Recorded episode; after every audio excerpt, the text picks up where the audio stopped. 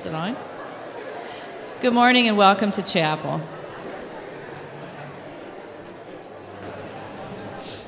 I'm Deb Brubaker. I'm one of the professors in the music department, and it's my privilege to introduce to you this morning the Parables worship team. I'm sure many of you know about Parables, that it's a student group that functions throughout the year, touring to as many as 30 different churches and uh, offering a worship service in song, in drama, in movement, in poetry. You're going to be seeing a lot of that this morning.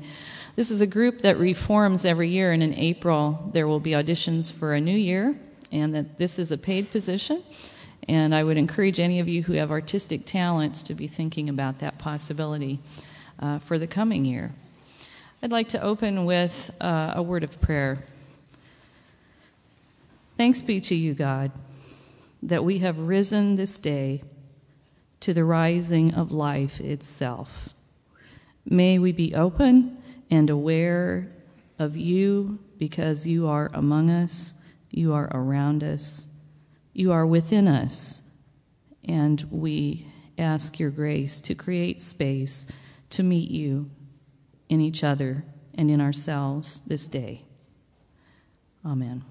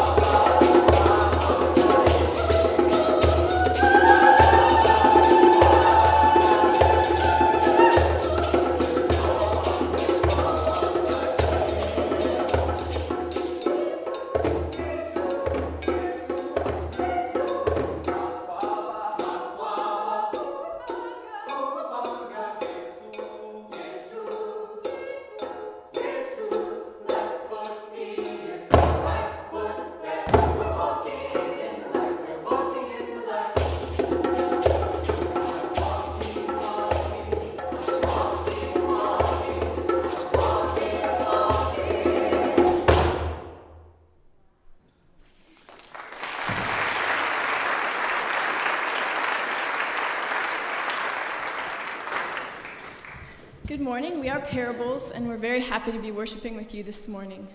The theme for our service is God is here among us. And we will be sharing stories with you, both from our personal lives and from the Bible, that tell of God's presence with us, even in unexpected places. God emerging in music, in silence, in struggle, in loss, in celebration, and in worship. But before we go any further, we would like to introduce ourselves. My name is Vanessa Hershberger. Hi, my name is Emily Swora. Hello, I'm Dara Joy Jaworowicz. I'm Josh Tyson. My name is Anna Showalter. Hi, I'm Greg Yoder. Good morning. My name is Nathan Swartzendruber. I'm Jesse Landis-Eigsti.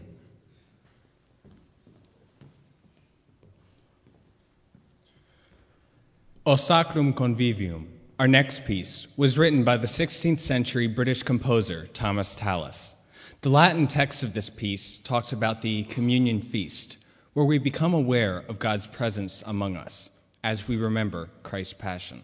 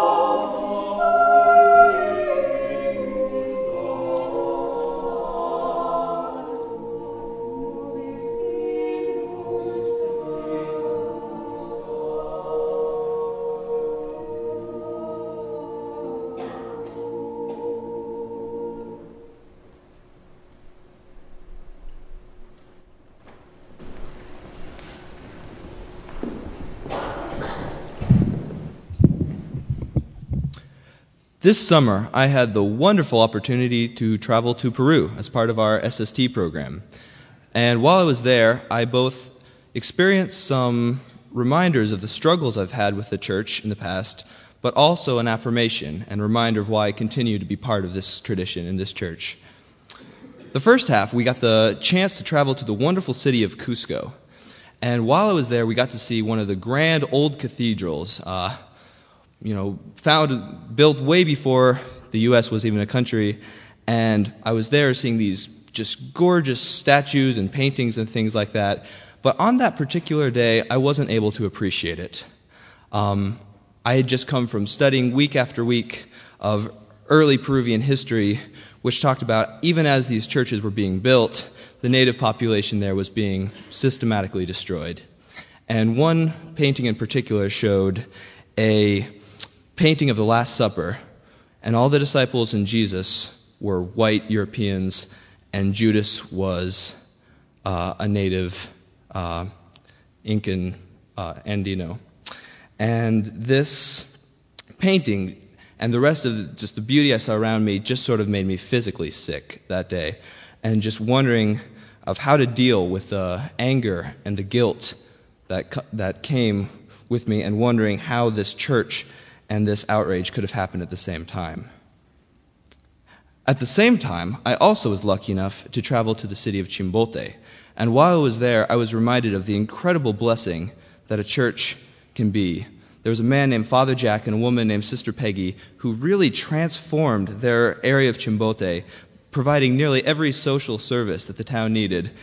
And just the good outpouring of generosity and love I saw there reminded me of how we are all called follow Jesus and do likewise. And they were just such an uh, example of God's presence in the city of Chimbote that it served as an inspiration to me. Psalm 139 verses 9 to 10. If I should rise on the wings of the morning and settle at the furthest reaches of the sea, even there your hand shall guide me, your right hand shall hold me fast.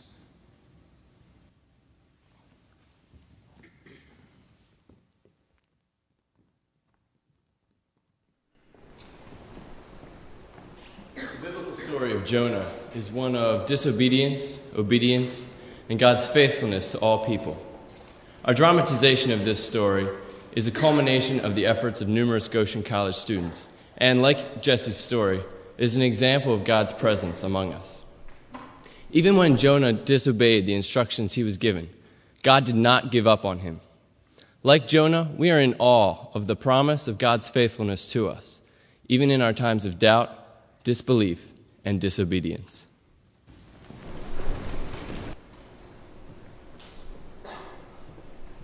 The word of the Lord came to Jonah, son of Amittai.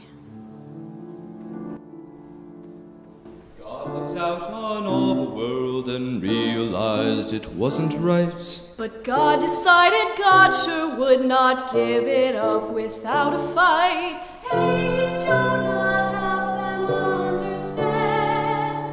But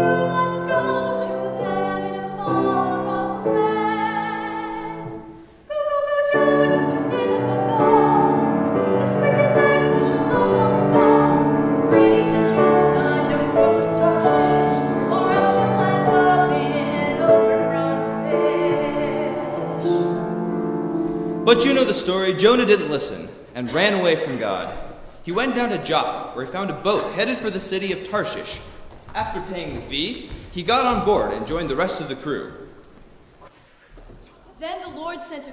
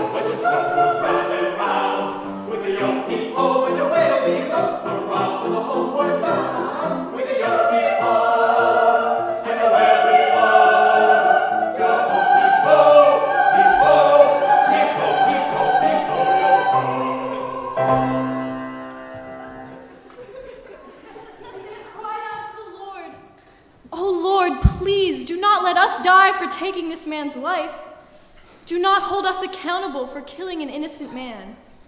For you, O Lord, have done as you pleased. After they threw Jonah overboard, the wind ceased and the raging sea grew calm. At this, all the sailors greatly feared God, and they offered sacrifices and made vows. But God didn't forget about Jonah. He sent a great fish to swallow him, and there, within the belly of the fish, Jonah was safe. For three days and three nights, Jonah prayed crying out to the Lord his God.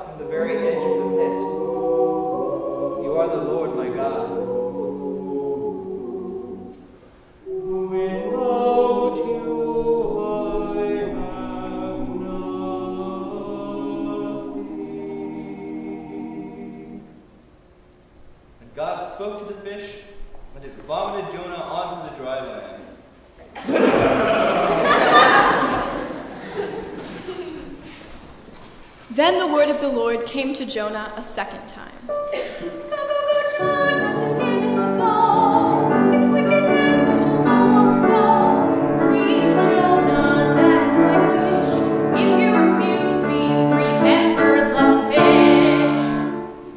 This time Jonah was a little bit wiser and decided to go down to Nineveh.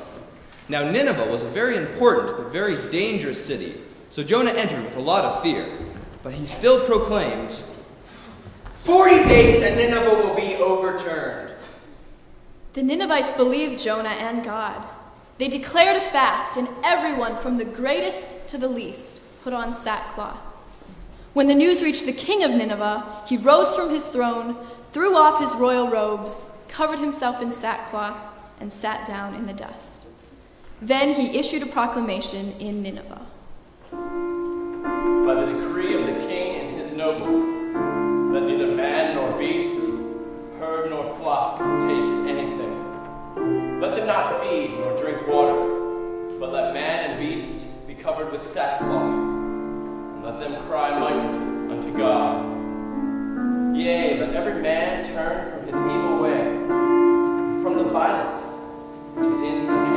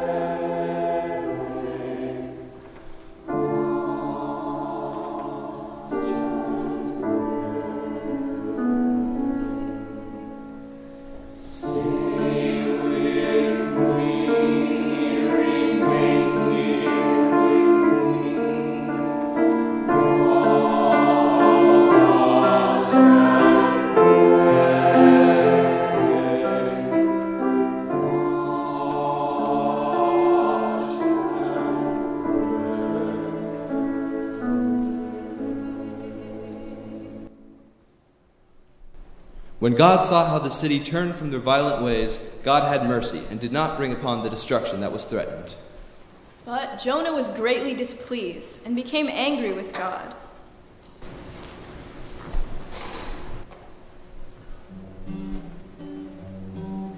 Yesterday,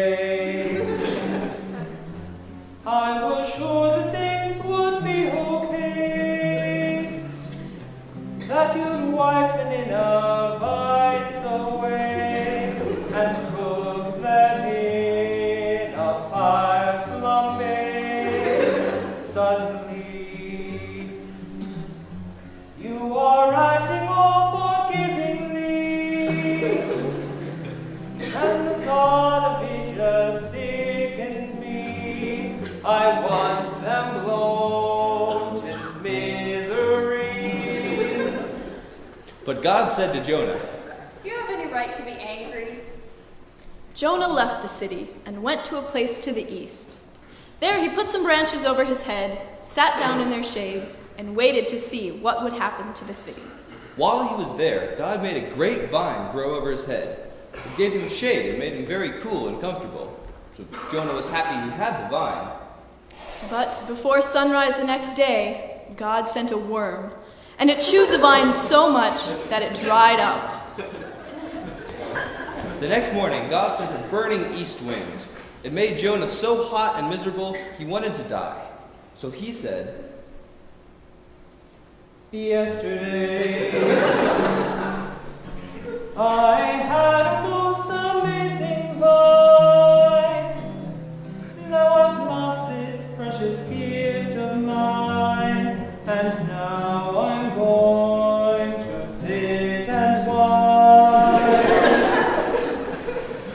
God said to Jonah, Do you have any right to be angry about what happened to the vine? Yes, I do. In fact, I'm mad enough to die. You've been concerned about this vine, but you didn't care for it. You didn't make it grow. It grew up in one night and died in the next. Nineveh has over 120,000 people in it. They don't know right from wrong. Shouldn't I be concerned with this great city? And in the city below, where the people had come to know God's goodness and mercy, there was much rejoicing.